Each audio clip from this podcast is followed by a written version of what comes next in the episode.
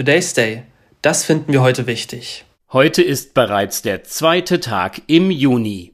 Zum Monatsanfang traten neue Verordnungen und Gesetze, die in unserem Alltag durchaus eine Rolle spielen dürften, in Kraft.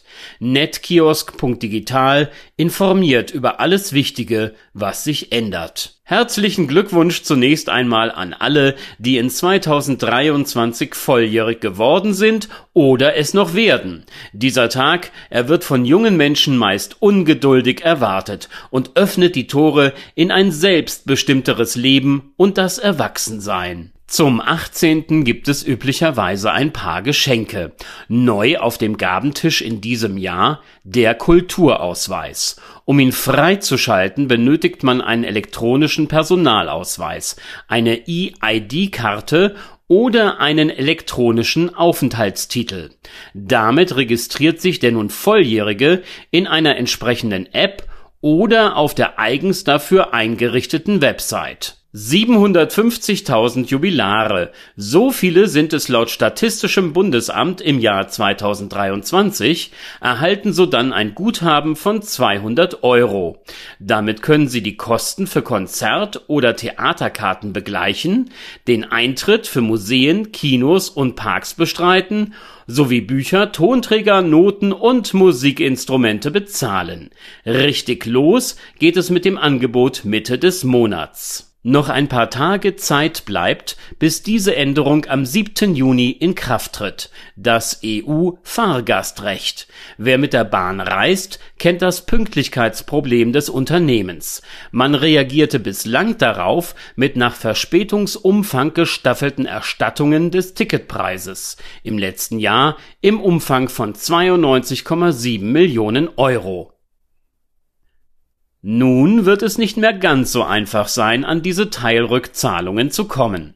Wird die Verzögerung der Zugankunft, zum Beispiel durch besondere Witterungsbedingungen, Naturkatastrophen oder weitere Ursachen ausgelöst, die nicht im Einflussbereich des Verkehrsanbieters liegen, so entfällt die bislang gezahlte Entschädigung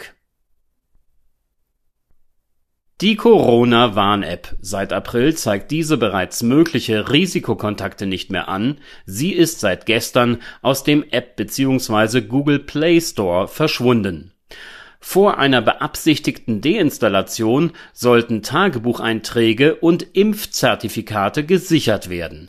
Letztere benötigt man noch für die Einreise in einige wenige Länder über das Bauen sprachen wir unlängst hier im Podcast, besonders über das Neubauen. Familien mit geringem oder mittlerem Einkommen, deren Gesamtverdienst jährlich nicht mehr als 60.000 Euro beträgt und zu denen minderjährige Kinder gehören, sie können günstige Kredite zu Beginn mit einem Zinssatz von 1,25 Prozent in Höhe von bis zu 240.000 Euro von der Kreditanstalt für Wiederaufbau erhalten. Wichtig ist, ein solches Darlehen wird nur gewährt, wenn das neue Eigenheim klimafreundlichen Bestimmungen entspricht dann ist da noch Air Defender. Nein, dabei handelt es sich nicht um ein neues Gesetzeswerk. Die NATO übt in diesem Fall in der Luft. Dies führt neben Lärm auch zu Beeinträchtigungen des normalen Flugverkehrs, allerdings nur an Werktagen. Am Wochenende ruht das Verteidigungstraining. Was uns sonst noch im Monat mit der laufenden Nummer 6 erwartet? Nach der Pleite von Galeria Karstadt Kaufhof stellen am 30. Juni bereits einige Filialen ihren Betrieb ein. Insgesamt 21 Standorte sind von der Maßnahme betroffen. Vorher, am 14. des Monats, könnte ihre Apotheke geschlossen sein, wenn diese sich am Protesttag des Branchenverbandes Abda gegen die Gesundheitspolitik der Bundesregierung beteiligt Vergessen wollen wir nicht die Nutzer von Windows 10. Sie erhalten von Microsoft ohnehin nur noch Sicherheitsupdates. Das Betriebssystem wird von dem Konzern nicht weiterentwickelt. Nutzer der Version 21H2, Sie bekommen ab 13. Juni keinerlei Unterstützung mehr.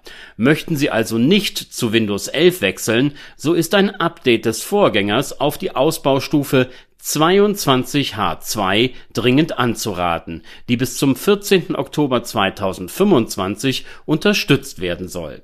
Starten Sie Ihren Rechner, veranlassen Sie ihn zum Update. Wir haben schönes Wetter. Nutzen Sie die nächsten Stunden für einen Besuch im Eiscafé. Sie können sich natürlich in der Zeit auch in einem Apple Store umschauen. Und abschließend Erfreuliches. NRW eröffnet am 22.06. die Sommerferiensaison 2023. Bremen und Sachsen-Anhalt folgen am 6.07. Die restlichen Bundesländer starten dann nach und nach. Schlusslichter sind wie immer Baden-Württemberg und Bayern. Dort beginnt die Atempause für Schüler und Lehrer zeitlich leicht versetzt zum Ende des Monats Juli. Sie hörten heute die 85. Folge von Today's Day. Selbst Menschen, die wie ich jegliche Form der Mathematik ablehnen, fällt auf, dass wir alsbald ein Jubiläum erleben werden, hier bei netkiosk.digital. Ein Grund zu feiern auf unserer Internetseite und natürlich auch in unserer App. Erhältlich im App oder Google Play Store.